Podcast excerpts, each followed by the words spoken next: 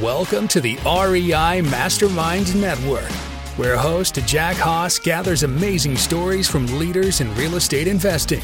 In each episode, our guests will tell you what they're doing that works, what they've tried that failed, and best of all, you'll learn actionable steps to take your real estate investing to the next level. Now, here's Jack with another value packed episode. We have Dustin Serviss with me here today. Dustin, I really appreciate your time. I'm going to direct everybody to your website. So head over to servisswealth.com. But there's a trick here. You got to spell service S E R V I S S. And to make things easier, I'm going to make sure to have that link as a clickable one in the show notes. So, Dustin, we're going to talk about wealth management, but more importantly, some mindset, I think, here today, because I think that's a big aspect to all of this. But really appreciate your time.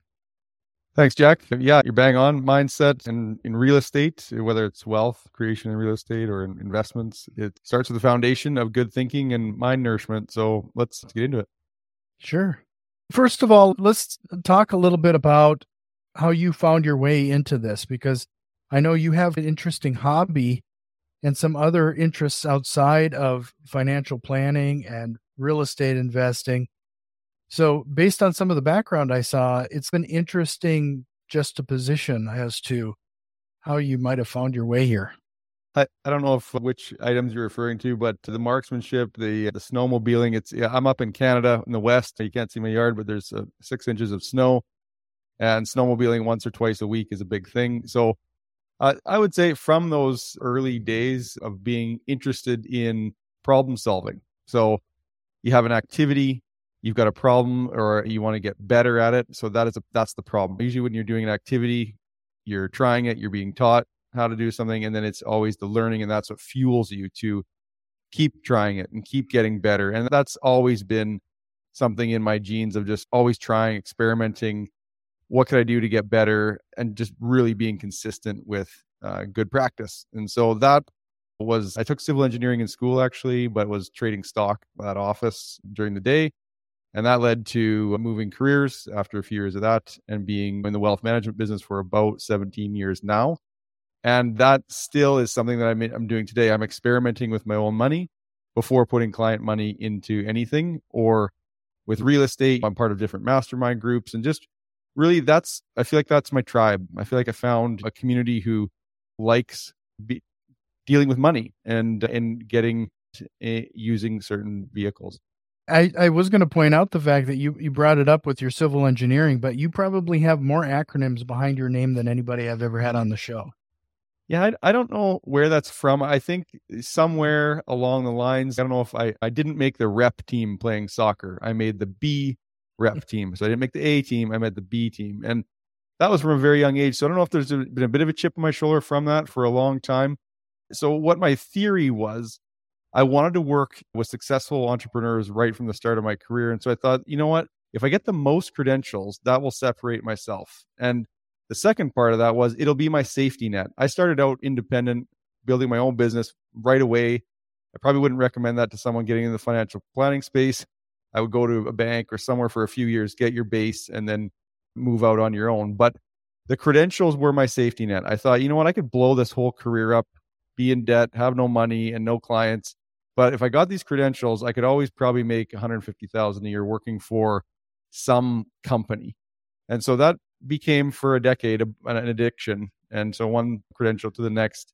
And I stopped learning and taking courses. Those courses are they're time consuming and I have small kids now and stuff. It's just not as easy to do. But the amount of learning I I, I had in those led me to add value to two partners who were good at bringing in files but didn't have the credentials that I had.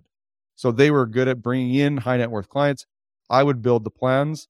And so it was twofold. It was good for them because it allowed them to leverage the business. And it was good for me because in my early years of my career, I got exposed to way a lot more files and a lot more complex files than I probably should have at that tenure of my business. I did leave that partnership after eight years. It was it just parlayed nice into building my own practice. Well, it's interesting that you focus so heavily on your career and your trajectory there and getting those credentials. where most people struggle to plan for a $500 emergency in the United States. I think that was the average that most people don't have enough in their savings to even handle a $500 emergency. Uh, how would you suggest somebody break through or reset their mindset in order to ensure that they're taken care of at least to that level? The most basic, even when I'm talking to somebody who, who's got healthy financial means, right down to anybody looking to get a plan, we use an acronym called BAM. So B A M. That's your bare ass minimum. These are the expenses that exist uh, just for you to live. So your food, your rent, or your mortgage payment. Not the, the fancy purses or the traveling or all that stuff would go away. That the fancy purses and the traveling, if you were just stripped right down to your bare ass minimum. And most people won't take the time or don't want to because maybe out of fear of actually looking at the last three months of their expenses in their bank account. If any anyone has online banking, one exercise my wife and I do that's a little bit nerdy, but it's got a purpose, is we will print our last three months visa statements once a year every September. I don't know why it's that, but that's the time we do it. We lay it out and we show each other and we talk about it. And it isn't to point fingers at what you spend or I spend. It literally is to get optics on where is the money going and is it in line with our goals or values? If my goal, if said listener, if you say, I want to buy my second rental place or my first rental place, is your spending helping you get closer to that? And until you get optics and until you look at that, and just it doesn't take long. We don't do other than printing the three months of statements. We literally just go down, highlight a couple recurring things. Again, it's winter, snowmobiling is my thing. So gas, sled parts, traveling for to for trips. That's where my money would be showing multiple. That that's a goal for me that is a reset being an entrepreneur and busy that time away that's actually where i relax being out in the forest the sound of what the engine that that's how where i relax and if i don't do that i'm a grouch and that isn't good for my family that conversation with those expenses becomes very robust from a communication standpoint with your spouse or your partner because it's a, again when, when we sit down we both say to each other this is a safe environment no one's allowed to get mad about anything because it really is just open communication. That's great to talk about. Say, hey, listen, I want instead of when you're in a fight trying to position something, you're able to bring it out before it. Say, I want this to be an important part of my life, and it goes for the other because your other your partner can say some things, and you can say, yeah, that's okay. Now I know. And so I know we're talking real estate in the podcast, but it's really mindset of spending. So to, you know, your original question for if we don't have 500 of savings, likely there is 500 of savings in a couple months for many people if you just break it down. And again, on our website, if you go up to the contact us page, servisswealth.com, say, please send me the BAM tracker. I'm happy to share that tracker with you. I really appreciate that offer. And I'll, I'll make sure again to have that link in the show notes so they are easy to find you. So you mentioned that that spending mindset that seems to be a something that has been ingrained in us from a young age is credit spend and we're always living paycheck to paycheck.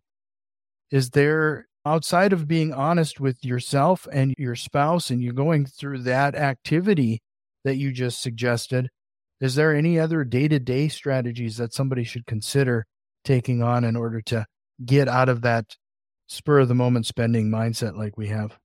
Yeah, I think it just you've really got to spend and it isn't a lot of time, but you need to create an environment, whether it's you say on Sunday, you put it in your calendar, block it out. I did a lot of blocking in my calendar and say on three Sundays from now, I'm blocking out from eight till 10. And I want to really figure out this question. And it, it comes from a guy named Dan Sullivan. It's called the R factor question. And the question is in the next 12 months, for me to feel happy with my progress personally and professionally, I want to see this happen. And so between now and the next 12 months, if you put yourself 12 months out and you say, Oh, I'm so happy we did this great year, this is what happened. And so if you write that down and try and really, you know, manifest around that what that looks like, it will help you make that decision when you're about to spend on something. It will just be that an online is just as bad now where it's so easy. Your visa's already in your Amazon account pre-populated. I had it the other day where I put something in my cart as who left it. And then I went out, and when I came back, I went to Amazon to look up something else, and my cart was already up with that thing ready to go. And it was just like, oh, confirm. Yeah, no. And I just hit the next action I took was confirm. and it the order was in. Mm-hmm. And so you know, then I went and looked for whatever else I was looking for. So it's it's we're we're getting to that point where society you're picking up your phone to scroll when you've got four minutes in the lineup at the grocery store. Those kind of moments are when you need something more powerful to help your willpower to say, I'm doing this. And again, there's tons of books on this topic or vision boards and create, you know, change your wallpaper on your computer. So when you log in, it's what you've set your intention to have. That does help because it just gives your mind that reinforcement. No, I'm, I've got a bigger thing. Rental real estate. Maybe you're trying to buy an apartment building.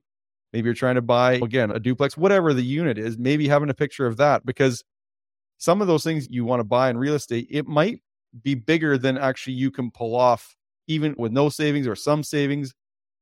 You need the universe to work for you. I'm not a super religious person, but you need that universe to work for you and align you with maybe there's a partner. Maybe there's a little old grandma that you that lives down the road from you that has that property that you're mowing your lawn or she's mowing your lawn. You decide, I'm going to pull over and talk to her. And those kind of things do play in, play back to spending and how you manage your finance. You also mentioned those conversations with your spouse, and that can probably be some of the most. That's probably has ended more marriages than any other. Is the is that discussion around money or the stress associated with money? Are there any strategies or tactics there that you've come across that might make that those conversations and that yeah, along the open communication, a long time ago, my wife Jody and I sat down and we said, okay, what are our retirement visions? And so, how, how do we envision retiring? And she said, we, we're going to keep uh, flipping houses. And I said, okay, we should use the stock market. And I'm a real estate supporter. I like real estate. So that was an aha moment to say, okay, how could we do both? Like, it doesn't have to be either or. For this period of time, we as a couple felt comfortable with flipping houses and it wasn't like we were flipping multiple every you know year it was just we simply built a house because that was easy for us to get our heads around we built a house lived in it for a while sold it we've recently built another house and so that's our common goal that we can easily get behind together because we know it makes sense we can easily quantify the numbers. The stock market again i've you know used it for 17 years with clients i've seen it you know do great things for people. I've also seen it be a stress point where people need to get out. That's not to say real estate is a stress free thing, but it is something where, you know, and again, I'm talking about building houses that you live in, but when you build a house, our philosophy has been quite simple. It's like when you build a house, there is a layer of downside protection. Even if you have a hire a builder to build it, if you negotiate what they get paid reasonable, when you take a raw piece of land, if you've built it in a, a raw piece of lot, you've created new value to that area, to that spot. And so say it costs 700,000 to buy a lot and build a house. If you do the landscaping, you decorate the house, makes it maybe you got a renter in, in a suite in the basement. That house is probably worth 750 right away as soon as it's done. So you've got this protection that if the market went down 5% the moment you bought it and you needed to sell a double storm, you're probably going to be okay or reasonably close. Whereas if you buy a house for 750 and the market goes down 5% right away, you better hope you negotiated or your realtor negotiated that piece of property well because you, you haven't you haven't really built the value. It's probably already there. So again, that's just my own opinion. Everyone can do it different, but that's what's worked for us. When I visited your website, it's mentioned a couple of times uh, the new wealth mindset. Do you mind spending a little time discussing a little bit what that means? So, new wealth mindset meaning when, and this is just again my interpretation. We've got certain experiences and beliefs that we get locked onto our brain like barnacles, whether we recognize them or not. And we pick those up from our parents. We pick those up from our people that are in our lives when we're younger. We pick them up in the books we read when we're younger, and we create these things. And so, again, I'm 41 years old. Say 22 years of significant work experience. In in that time, I produced this belief that you work extremely hard. My dad was a hard worker, traveled 180 days a year, so I'm assuming that's where I picked that up.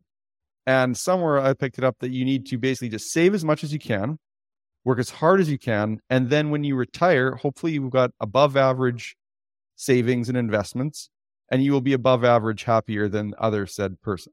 And so that was a successful life. but no one really identifies how hard you need to work for how long. And if you do work so hard and reinvest everything into your business and you don't really experience life, you probably will retire single and mentally ill. And I've seen that through existing clients. And then I've seen it where existing clients have done what I would say something more intentional, which is what if we could build a bit of a plan? Doesn't have to be this long paged report, but just a, a visual in one page and say, okay, if we do these things, then we could spend more money now. And, and so that means save less. That might mean working a little less and saving the same. So again, if you've got a certain kind of thing, I'll explain it this way. Imagine there is a, a box in your basement and it's a machine and it spits out money. Every month, that machine out the conveyor belt comes, I'll say $10,000. This is your income. So $10,000 comes out. You've got your BAM, which is your money you need to live on. So let's say 5,000 gets kicked off the conveyor belt into the BAM bucket. Now we've only got 5,000 moving down the conveyor belt. You then say, okay, we need a, an emergency savings. So we're going to put 500 a month into that. So it kicks off 500. Now you only have 4,500 coming down. You see where I'm going with this. Then the mm-hmm. next bucket might be a core investment. So this might be just a middle of the road, you fill in the blank investment. Real estate. Okay. Maybe we've got a, a property that negative cash flows a little bit, but we've got a bigger vision for it. We're going to up the rent. We're going to develop the other side. We're going to put a suite in the basement. So we got negative cash flow. Okay, bam, we, we and then we got a high risk bucket. Maybe this is your crypto, your penny stocks, whatever you want. That's enough that when you build up an account, if it bumps and goes up two times, you feel it, but not enough that it affects, if it goes to zero, which it has a high likelihood that it will, that you haven't affected your family. And if you do this and there's more money still coming off the conveyor belt, then that money you purposely spend. So the idea is that you're living more of your life now, yet being responsible for your future. Because if you map it out, which we do with our clients, is map out the next 15, 20 years. If you checked off all those boxes of those responsible buckets that it was kicking money off into, here's what the number would be. And so if that number is above what you think is needed, then you could actually save less. And so now all of a sudden you've got to let's not save 2000 into the real estate bucket. Let's say 1500. Well, now you got 500 extra to spend. The one thing I didn't mention in there which is very important, is risk management. One of those buckets in the conveyor belt is what happens if I die? What happens if I get hurt or sick and can't work? And if someone hasn't significantly researched that or addressed it, if you're single and you don't have a mortgage, I wouldn't worry too much about putting in bucket there. If you are the breadwinner for your family and you have a decent income, if that income is gone, what hap- what happens to your BAM? And that's why it's so important to know what your BAM is your bare ass minimum. If you can't work and generate income, who's paying the expenses? If you got tons of real estate and stocks and you can figure out, oh, my, my BAM will be covered for 25 months. Okay, then that, that might be that might be acceptable. But maybe you don't want to sell your real estate. Maybe you don't want to sell your stocks when they're down because it's a COVID crash and it's down 35%. So disability insurance maybe comes from your work, maybe comes from a broker. We've touched briefly on real estate investing. Can you talk a little bit about how you've incorporated? It sounds like you're doing more of a balancing act between real estate investing and the traditional financial planner. It's, it seems to be a little bit more imaginative than some of the financial planners that I've had experience with in the past. I just don't think the market is the end all be all for the whole plan. For some people, my older clients that say, I just don't want tenants. The idea of buying said stock or whatever stock and I could get a 4% dividend and it's a business that's been around for 100 years, that's appealing because they just, it's hands off. Yeah, it could go to zero, but so could your real estate. But when I look at our, like, like our old picture, real estate has been a byproduct of certain things. So I had an office, I was paying rent. So I thought, well, why wouldn't I just pay myself? So I bought a building with a partner because I couldn't afford the whole thing. So bought a partner we built an office space and we needed two off one office each and we put five other offices in it and rented those out for 750 or, or a thousand a month and then there was workspaces you know for 500 so my net you know at one point i was paying uh, 2500 a month in rent my rent then became a thousand a month was really my net cost once I owned the building. Yeah, I had to sign up for the big loan and all that thing. Well, that was uh, you know my office space. Uh, a warehouse was a byproduct of a client saying, "I've never bought commercial real estate, and what do you think?" And, and this is, is a close friend. I said, "Why don't we do the research together as an exercise?" And so, one of the people in the office that was renting was a commercial realtor. We told him roughly what the budget was he found it. We went and looked at it. We vetted it. I took some of the responsibilities. He took some of the responsibilities, and we bought this warehouse together, which has been it's been okay. And so then the final piece that that's left, I, I have had some rental houses in there, but currently we have an acreage that we live on that we're going to develop at some point. Who knows when that'll be? But it's we almost think of it as like an RSP or a 401k. It's just we live here, we built a house here. We know that we could develop it at some point but we like the property the way it sits now. So it just is something that we're just sit and hold. So again, it hasn't been, we built and flipped a house six months ago.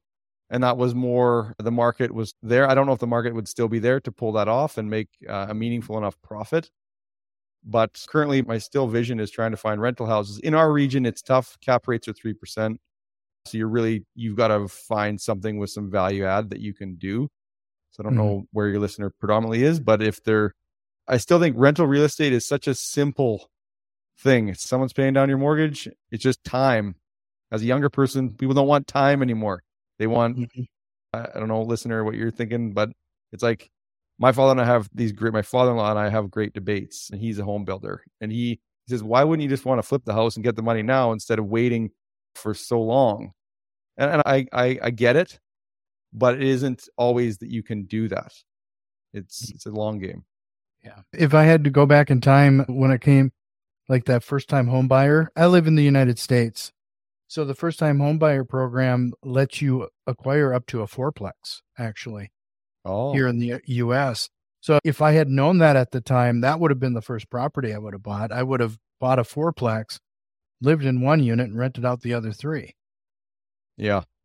Smart this is particularly interesting regarding the whole financial planning. And you mentioned the economic conditions briefly in 708. Do you see anything regarding our current economy and what people should be bracing for?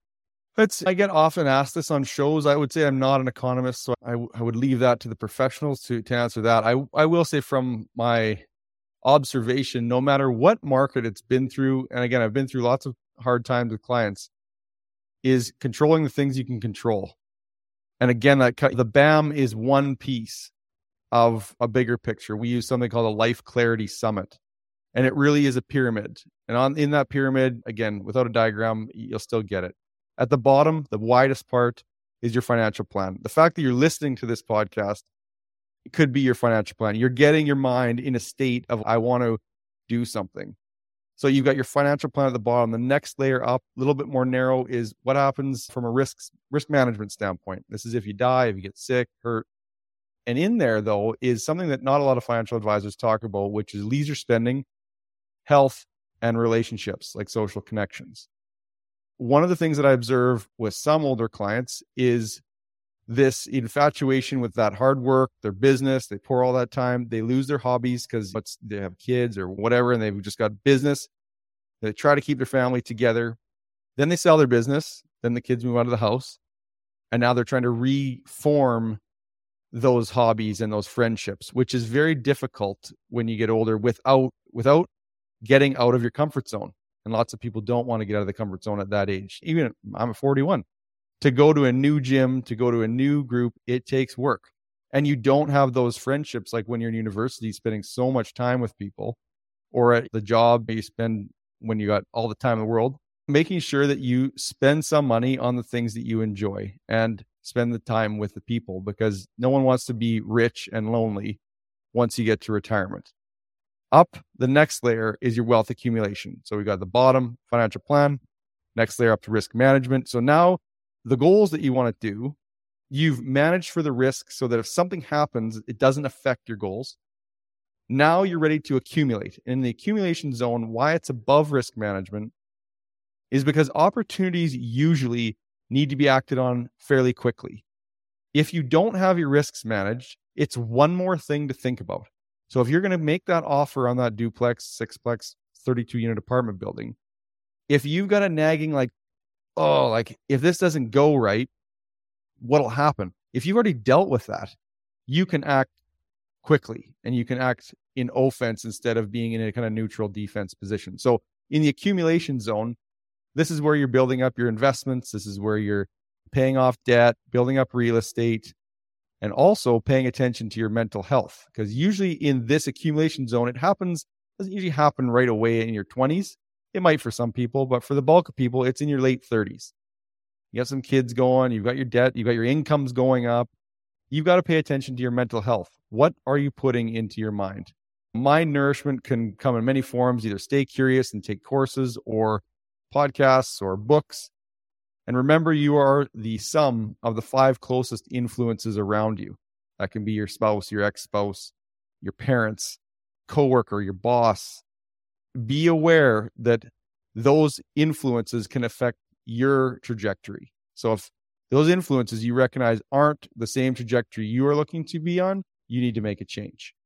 And the final piece of the, the Life Clarity Summit is selling your business or transitioning your career and estate planning. And estate planning, yeah, it's, it's boring topic, do the lawyer documents, all that stuff.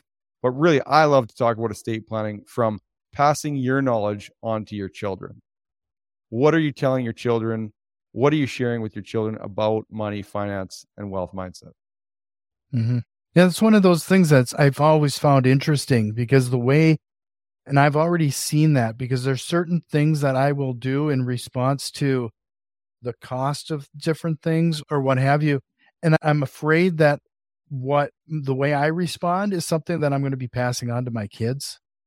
What I when mean? you look at a menu, Jack, do you look at the the price first and then work to the left to the food item? Yeah, I do. Yeah, many people do. And instead of just enjoying the the moment, and then and then I've caught my my son especially doing the same thing now. Going, does Dad want to pay for that? Yeah. So eh, that that actually has started to really bother me. Yeah, I've got. You can see the video. I've got a diastema on my teeth, and I. It's just kind of part of my look. But when I I remember significantly being twelve or eleven, and talking about braces with the dentist, and I remember thinking, no, like I don't want my parents to have to pay for this.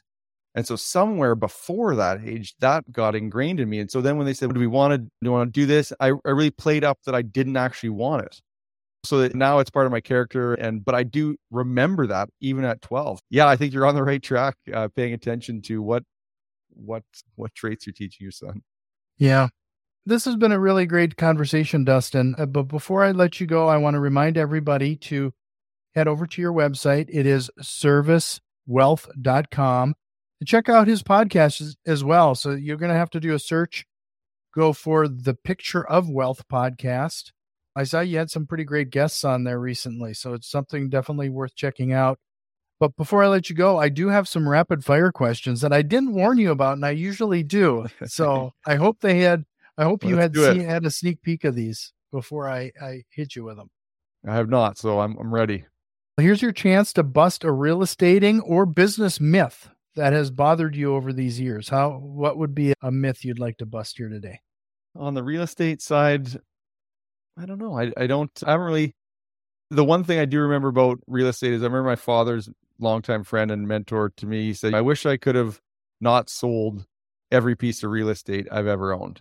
And we tried to do that, but then where we're at today, we're in a great spot, and it couldn't have been done without selling real estate. So there's maybe a myth to bust. Yeah, this is, uh, and it might just be a story, but I I know a fella that has talked about some of the older real estate investors in town and they'll they'll go on the golf course. And and uh, what they do it's almost because of the depreciation schedule in the United States they'll essentially trade properties to renew the depreciation schedules for each other. Yeah you have a trust. There's a, a trust thing that you can also do that i just learned about in the states. Yeah. What book would you recommend everybody checking out? And you cannot say rich dad poor dad or think and grow rich yeah, yeah, there you go. Think and Grow Rich was. I do have a book coming out called Rediscover Your POW, Picture of Wealth. But I would say that the E Myth is a good one for real estate.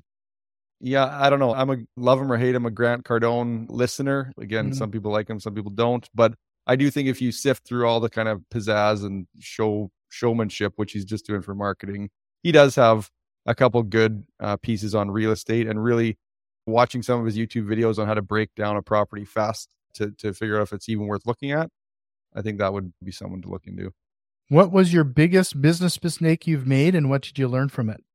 Probably not taking more risk when I was younger. When you're younger, you you, you have an ability to take risks. As you get older, you start to get those layers of the onion deeper and deeper of there's a lot more to lose. So that might be it. I think even on the spending side, you could probably spend more when you're younger and not be so preservation focused too early. When you do that, you it's to get fired up again. You've got to really get out of your comfort zone and extend yourself when you're older. So the next one does not have to be around real estate investing, but I'm going to give you exactly 60 seconds and you can give everybody one piece of advice that they can implement today to make an impact, whether it's personally or in their business. What would it be? I would probably look to uh, the flow of money. We talked about it a little bit. There's a big, there's a lot of good that can happen by just understanding where your flow goes subscriptions, different things, looking at your expenses, using the conveyor belt. We call it the spending accelerator, making sure your money is going in the right place for your goals and values. And again, ha- having the right conversations with your partner. And there is something called the spousal influence awareness from Neil Pasricha, who wrote the happiness equation. And it basically says when's the right time to talk about your finances. If you're happy 80% of the time and your partner's happy 80% of the time, that means that only 64% of the time you're both happy. So when do you think the best time to talk about finances is? When you got to be aware that 32% of the time one of you is not in the right state of mind. So that is a, a catalyst for many financial disagreements. And being aware of when you're both in a good place, whether it's a vacation, whether it's what is that space to say, Hey, I've been thinking about buying a rental house. And you might have a different outcome for some of those arguments around money or goals that you've been putting forward. Dustin, is there a question or concept you wish we would have covered here today? No, I think that uh, if we could figure out in the world what what actually is the best investment, then there actually wouldn't be one because many people would just there wouldn't be that edge. So I think we did a good job, Jack. You're a great interviewer, and I appreciate all the work that you're doing at REI and and getting that education out. I appreciate your time. Again, it is servisswealth.com. I'm going to make sure to have that link in the show notes. If you found some value in today's show, can you do us a quick favor and share it with one of your investing friends? Thanks again, Dustin. I hope we can talk again sometime. You bet, Jack. Thanks a lot. Have you learned at least one actionable step to incorporate into your real estate investing? If so, please consider returning some of that value by leaving a positive review, subscribing to our YouTube channel, or joining our growing network on Facebook and Twitter. You can find links to all of our social media accounts in the show notes. See you next time